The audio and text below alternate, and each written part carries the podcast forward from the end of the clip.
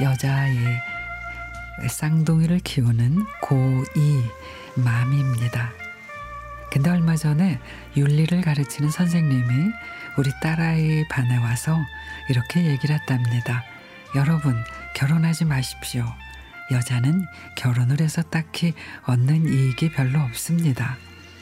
결혼을 하는 순간 남편 뒷바라지에, 아이 출산에, 육아에, 직장을 다녀야 되나 말아야 되나, 애는 또 누구한테 맡겨야 되나 눈치를 봐야 합니다. 그리고 직장에서 돌아오면 저녁 식사 준비, 청소, 빨래, 힘이 두 배로 듭니다. 그러면 대학 다니며 어렵게 들어간 직장 포기하고 주부가 되는 길을 선택해야 할 수도 있습니다. 그렇게 되면 남편의 월급에 의존해야 되고, 그러면 남편의 눈치를 봐야 되고, 제가 남자지만은 여자가 그런 수고스러움을 감수하며 결혼이라는 제도 안에 들어가야 할 필요가 있을까 생각이 드는 건 어쩔 수가 없습니다. 그렇게 얘기를 했다는 겁니다. 딸아이도 뭐 그런 말 처음 듣는 게 아니라 그냥 웃고 말았는데, 학원 갔다 온 아들의 말에 엄마, 오늘 윤리 시간에 결혼에 대해서 토론했는데 윤리 선생님이 우리더러 남자는 꼭 결혼해야 한대. 결혼하면 아내가 밥 차려줘, 빨래해줘, 애 낳아줘, 다니던 직장까지 그만두면서 살림 살아줘, 시댁 제사까지 다 지내줘.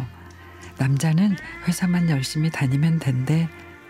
그러니까 우리더러 혼자 살 생각 하지 말라는 거야. 근데 중요한 건 남자가 점점 결혼하기가 힘들 거래. 여자들이 결혼을 안 할 생각들을 많이 한다고. 그러니까 여자 마음에 드는 멋진 남자가 돼야만 결혼을 할 수 있다는 거지. 아니, 세상에 같은 윤리 선생님이 어떻게 여자 반에 들어가 하고 남자 남학생 반에 들어가는데 이렇게 다른 얘기를 하실 수가 있는지요. 하긴 주변에 결혼 안 한 젊은이들을 많이 보고 있어서 저도 정말 머리가 아파집니다. 결혼은 물론 본인이 결정하는 거지만 세상이 많이 달라졌으니까 말이죠. 그나저나 우리 아들 결혼할 수 있게 집안일이며 청소며 설거지하는 거 다 가르쳐야겠습니다. 여자 혼자 독박 살림, 독박 육아는 이제 먼 나라 얘기가 되게 해야겠습니다. 그래야 대한민국이 유지되지 않겠어요.